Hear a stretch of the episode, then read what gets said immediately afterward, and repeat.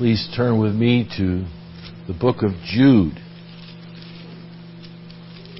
So you go to the, the last book, Revelation, and turn left. Jude,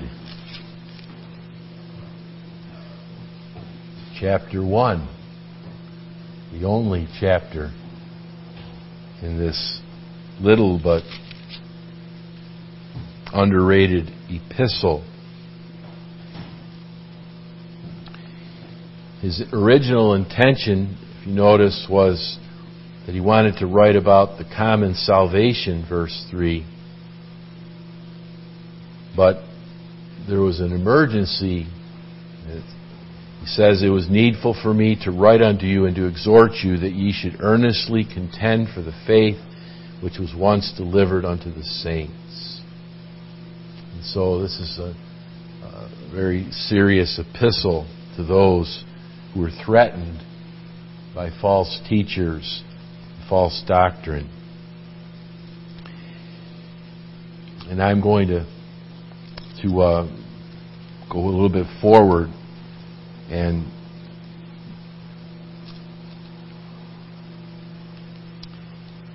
and read beginning with verse 9. Yet Michael the archangel, when contending with the devil, he disputed about the body of Moses, durst not bring against him a railing accusation, but said, The Lord rebuke thee. But these speak evil of those things which they know not. What they know naturally is brute beasts, and those things they corrupt themselves.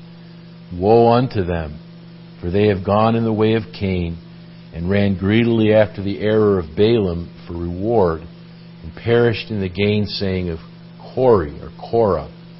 So three apostates there mentioned in verse 11 Cain, Balaam, and Korah. These are spots in your feasts of charity. When they feast with you, might be referring to the fact that some of these apostates join at the Lord's table feeding themselves without fear, not taking the caution to make sure that we examine ourselves before we come, to make sure that we're right with God. They're clouds that are without water, carried about of winds, trees whose fruit withereth, without fruit, twice dead, plucked up by the roots. Such horrible descriptions justifiably so for those who are apostates and false teachers, raging waves of the sea foaming out their own shame, wandering stars to whom is reserved the blackness of darkness forever. And perhaps a surprising prophet is mentioned. And Enoch also, the seventh from Adam, prophesied of thee, saying, Behold, the Lord cometh with ten thousands of his saints to execute judgment upon all and to convince all that are ungodly among them of all their ungodly deeds which they have ungodly committed and of all their hard speeches which ungodly sinners have spoken against him. Notice one, two, three, four times they are described as ungodly.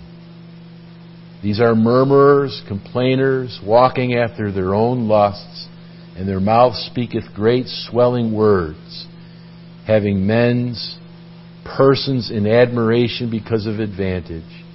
But beloved, remember ye the words which were spoken before of the apostles of our Lord Jesus Christ, how that they told you there should be mockers in the last time who should walk after their own, again, ungodly lusts.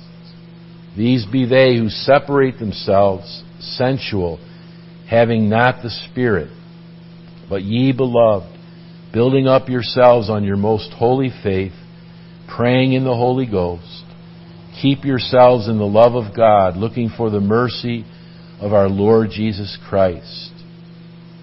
That is, at his coming unto eternal life, and of some have compassion, making a difference, and others save with fear, pulling them out of the fire, hating even the garment spotted by the flesh. Now unto him that is able to keep you from falling, and to present you faultless before the presence of his glory with exceeding joy, to the only wise God, our Savior, be glory and majesty, dominion and power, both now and ever. Our text is found in verse number 14. And Enoch also, the seventh from Adam, prophesied of these, saying, Behold, the Lord cometh with ten thousands of his saints. Our subject this morning is Christ is coming again.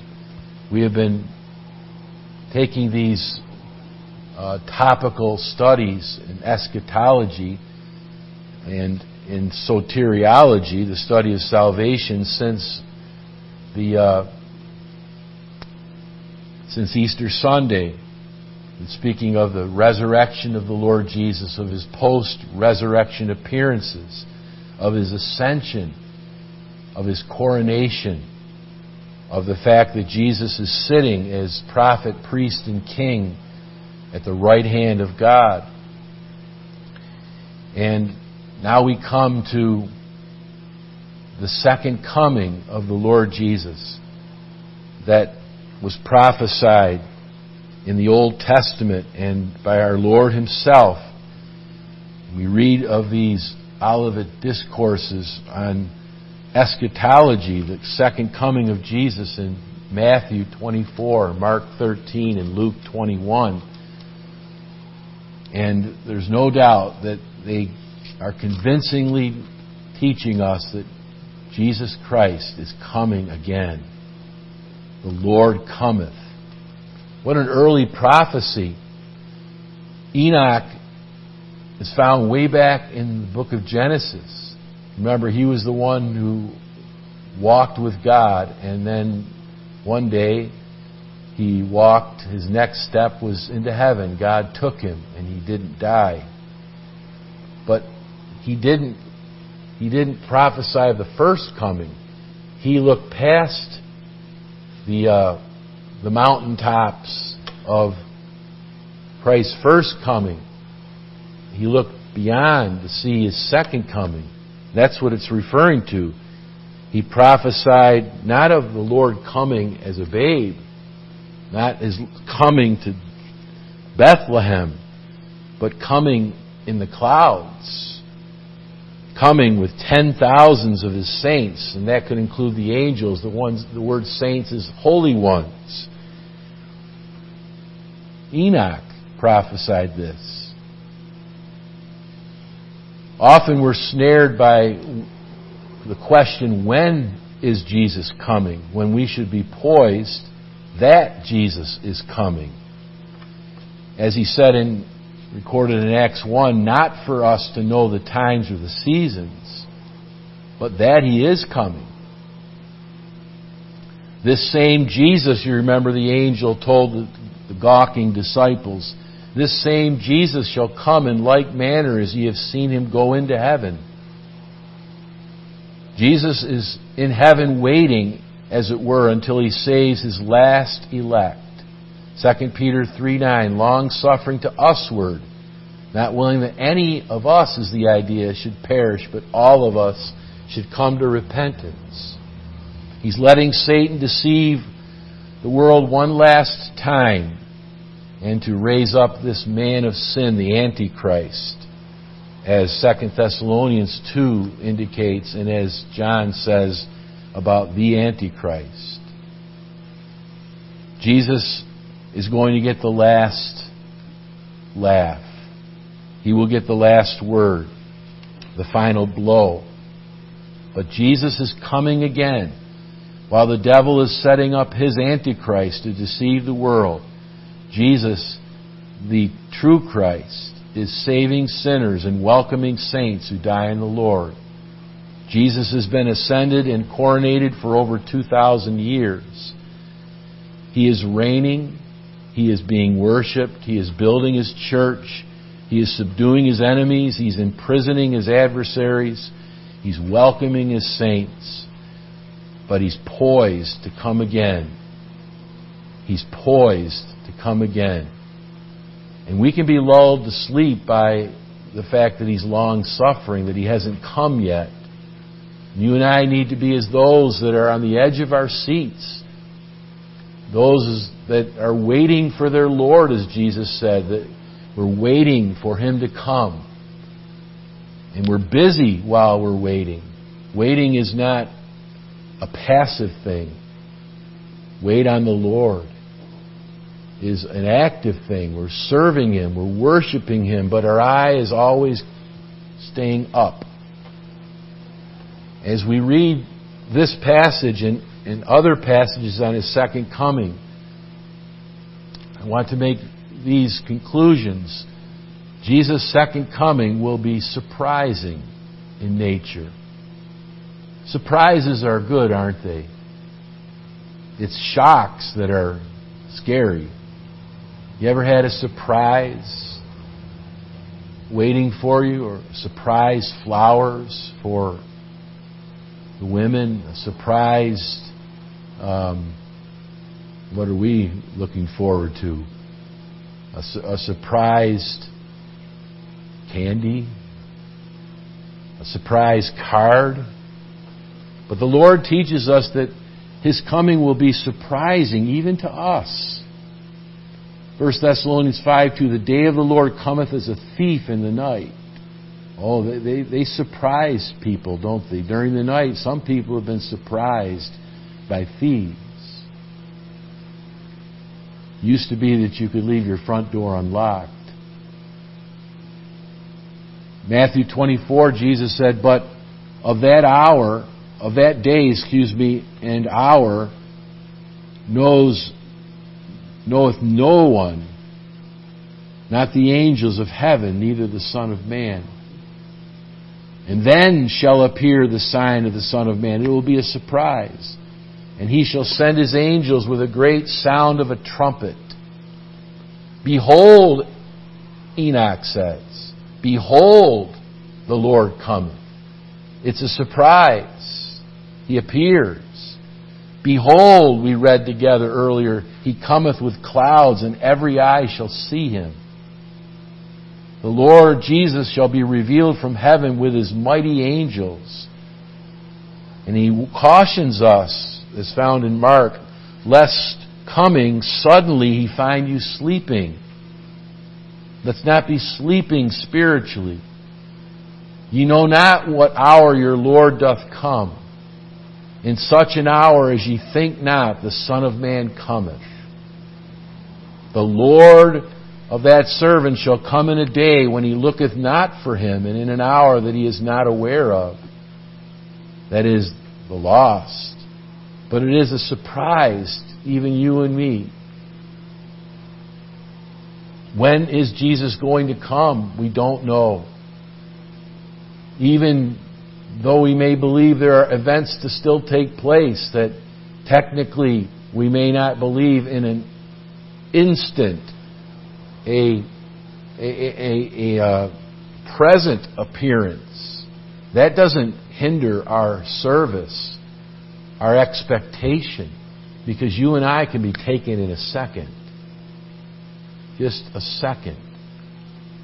At the week of prayer, John Greer minister in Northern Ireland at Ballymoney Free Presbyterian Church reported that a Roman Catholic man who had been saved and was attending his church, he had seen him the Sunday before, just a couple days before he reported this. He was at the prayer meeting the night before, his associate told him. And the man on Thursday morning just dropped dead. Just dropped dead.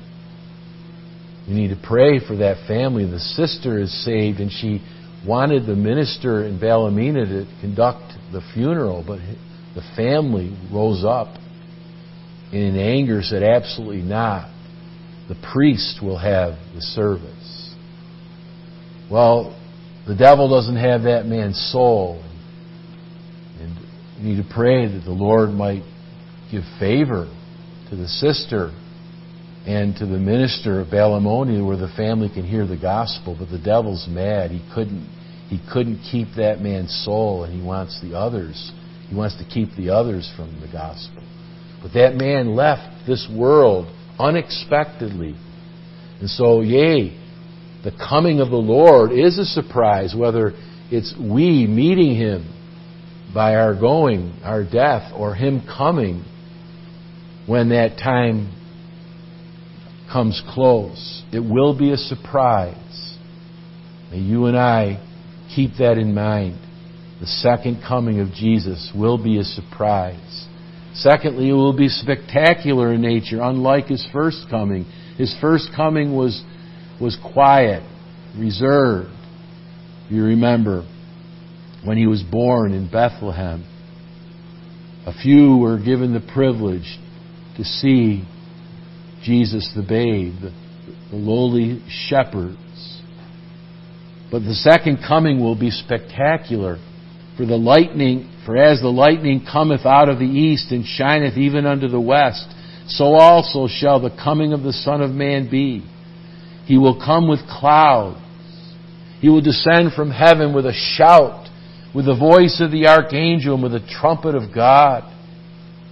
And I saw heaven opened, and behold, a white horse, and he that sat upon him was called Faithful and True. His second coming will be surprising and spectacular in nature. What a day that will be when the King, when the King exits heaven, and the whole world will see this. Whether it's during the night, or in the morning, or in the afternoon, depending on what place in the world. It seems like the Lord's going to turn the sun upon the whole world at that moment when He returns. It will be spectacular. Thirdly, it will be saving. Then we which are alive and remain unto the coming of the Lord shall not prevent or go before them which are asleep. And we which are alive and remain shall be caught up together with them in the clouds to meet the Lord in the air, and so shall we ever be with the Lord. It will be saving in nature. Even so, come, Lord Jesus. What did Jesus say to his disciples? I will come again and receive you unto myself, that where I am, there ye may be also. He shall send his angels with a great sound of a trumpet, and they shall gather together his elect from the four winds, from one end of heaven to the other. He speaks of two will be in a field, the one shall be taken and the other shall be left. And how often people who think that there's a rapture will say, well, the ones that are taken are the believers and the ones that are left are the unbelievers. When he goes on to speak of the, the, the, the uh, flood in Noah's day and the, the fact that they were simply eating and drinking in Lot's day. Who were taken in Noah's flood? Taken away. The lost were taken. It was the believers that remained. The ones that are taken are the lost at the judgment day, as Jesus spoke to the disciples. Where the vultures are, so will the bodies be. But you and I will be left in Christ, meet the Lord in the air, and so shall we ever be with the Lord. Jesus will save his people completely when he returns. There will be no empty mansions, nor will there ever be any empty dungeons. As we studied in Sunday school today about God's election, it's final, it's firm, it's Jesus will save his people from their sins. The Bible recognizes that when Jesus comes, it will be horrifying. It will be shocking in nature. Shocking shocks are not so good. Have you ever been shocked by an event? Shocked by a tragedy? Shocked by the appearance of someone who sees us doing what we shouldn't? Have we ever been caught by a parent, by someone saying or doing something that we know wasn't right? And remember when my parents shockingly discovered that I was inebriated. Their youngest child overcome with alcohol. It was one in the morning. I thought they were asleep. There was no way that I could I could I could just slip in and not be discovered. There they were at the front door. It will be shocking for some, for as a snare shall it come upon all that dwell upon the earth. In righteousness he doth judge and make war. For when they shall say peace and safety, then sudden destruction upon them, as travail upon a woman with child, and they shall not escape. And fire came down from heaven, and fire came down from God out of heaven and devoured them. Every eye shall see him, and they also which pierced him, and all kindreds of the earth shall wail because of him. That day shall overtake them as a thief. 1 Thessalonians 5 4. As the days of Noah, they were eating and drinking, marrying and giving in marriage, and knew not until the flood came and there it is, took them all away. But do you notice?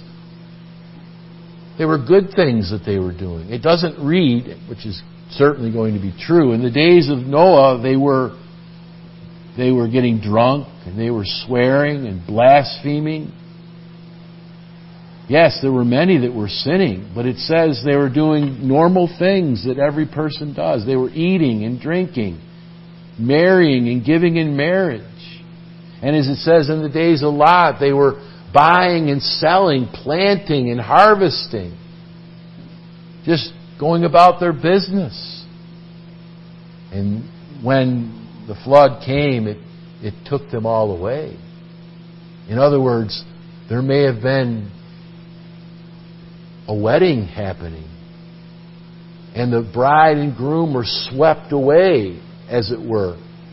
It began to rain upon their wedding.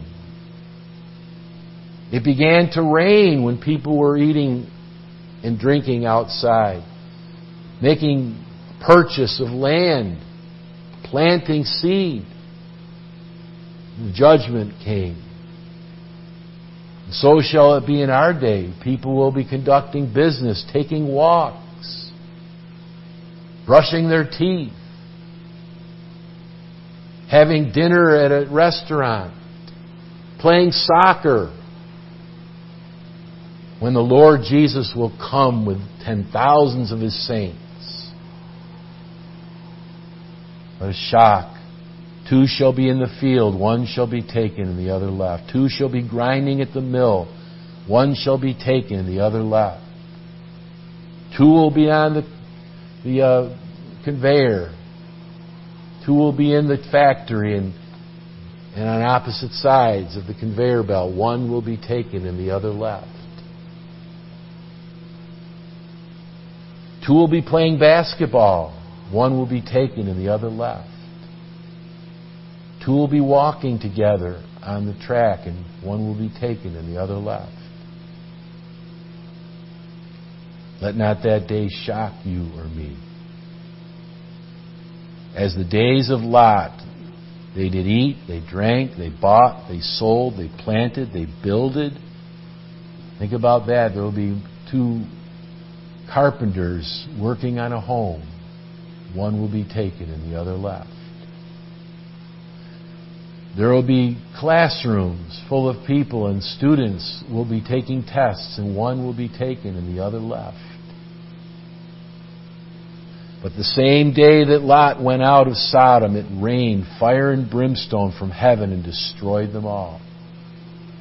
Again, like the days of Noah, they were exchanging wedding vows, and it began to rain not water, but fire and brimstone. Even there shall it be in the day when the Son of Man is revealed. He will execute vengeance on those who know not God and obey not the Lord Jesus Christ. Isn't that interesting? There are other passages say he will take vengeance on those who are liars and false teachers, but it says in Thessalonians simply because that the Lord will take vengeance on them that just do not know God and do not obey the gospel of our Lord Jesus Christ. It's that simple. But I don't steal. I don't murder. I don't lie. Do you know God? Oh, I'm not religious. If you know not God, you will be objects of God's vengeance. If you obey God's word, thou shalt not bear false witness. Honor your father and mother. Remember the Sabbath day to keep it holy, that obey not God. The gospel of our Lord Jesus Christ. It will be shocking and horrifying. There will be people that say, Not yet. Not yet. Remember listening to someone that was young and discovered that she had cancer, and you know what her response was? I don't have time for this. I'm busy. I've got many things to accomplish. I don't have time. I don't have time to go to the hospital every day.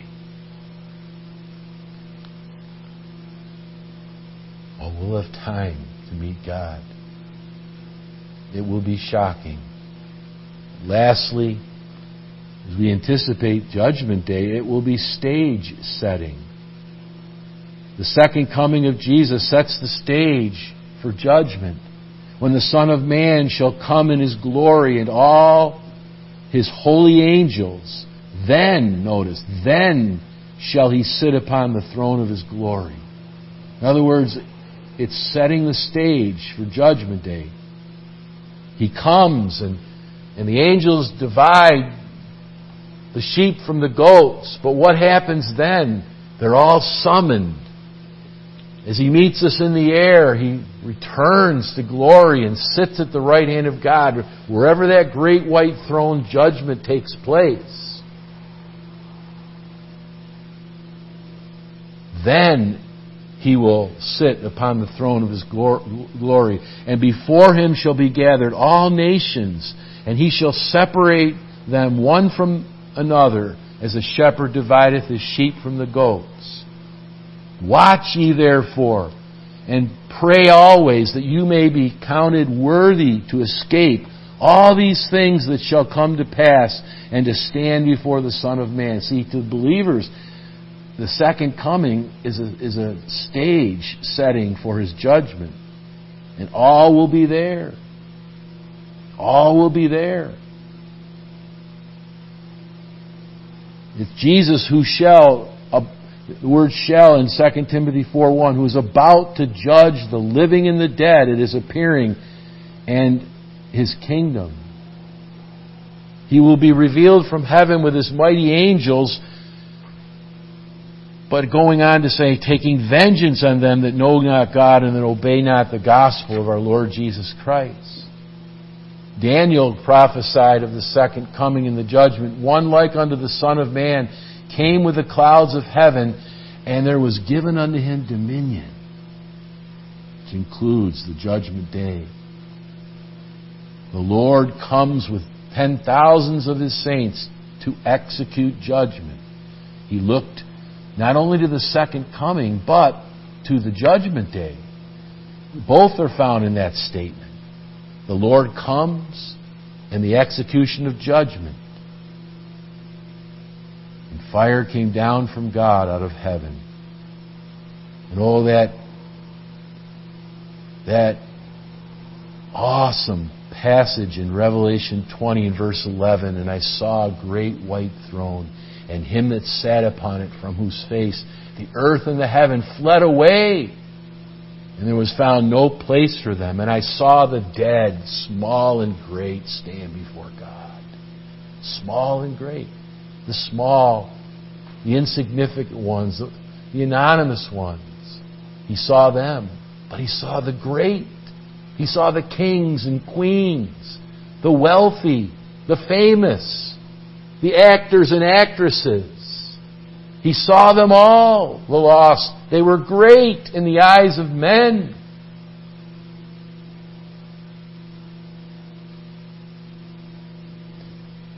The sea gave up the dead which were in it.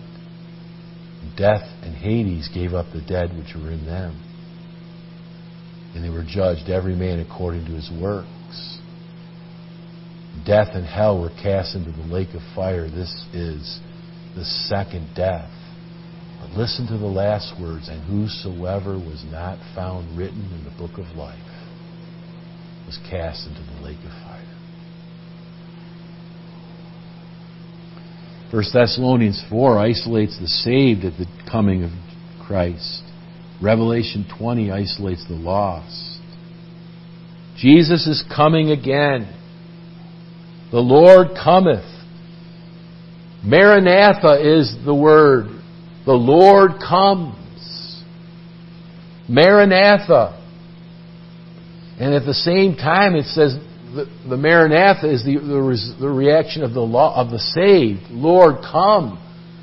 But Paul goes on to say, as we see in 1 Corinthians chapter 16, if any man love not the Lord Jesus Christ, let him be anathema, cursed. So the two big words there, anathema and maranatha. So you see, the lost receive the indictment anathema. The saved cry maranatha. They look forward. We look forward to the coming of Jesus. Because he took our curse for us. He was cursed in our place. We've been studying Genesis and what is conspicuously absent when the Lord speaks to Adam is, Cursed art thou. That's conspicuously present with the serpent. Thou art cursed. But aren't you and I so grateful that he didn't say to Adam, Thou art cursed? He said, Cursed is the ground. And he goes on to speak of the fact that the seed of the woman will be cursed in our place. Jesus tells us to be ready. Make sure we have oil. Make sure we have the Holy Spirit. Make sure we're found loving one another. Be ready for such an hour as you think not, so the Son of Man comes. But not only be ready, be excited. To be able to say in one of the last words of the Bible, one of the last words of the Bible, not only surely I come quickly, I come soon, about the second coming of Jesus. And he says, Amen. Are we able to say Amen? But are we excited enough to be able to say, Even so, come, Lord Jesus? I'm ready, Lord. I do have the Holy Spirit. You have forgiven my sins. You've been cursed in my place. I'm trying day by day to have short accounts with sin and to confess and forsake my sins and pray for others to forgive me and pray for me. I'm, I think I'm ready, Lord. I need more readiness. And Lord, I want to be excited. I want to be able to, with a heart, to, to echo, to join with John. Even so, come, Lord Jesus. And I don't think he was saying that simply because he wanted a relief from being a prisoner on the island of Patmos. But the John was ready. He was missing his, his comrades, his companions. He was missing Peter. He was missing his brother James. He hadn't seen him for now over 60 years.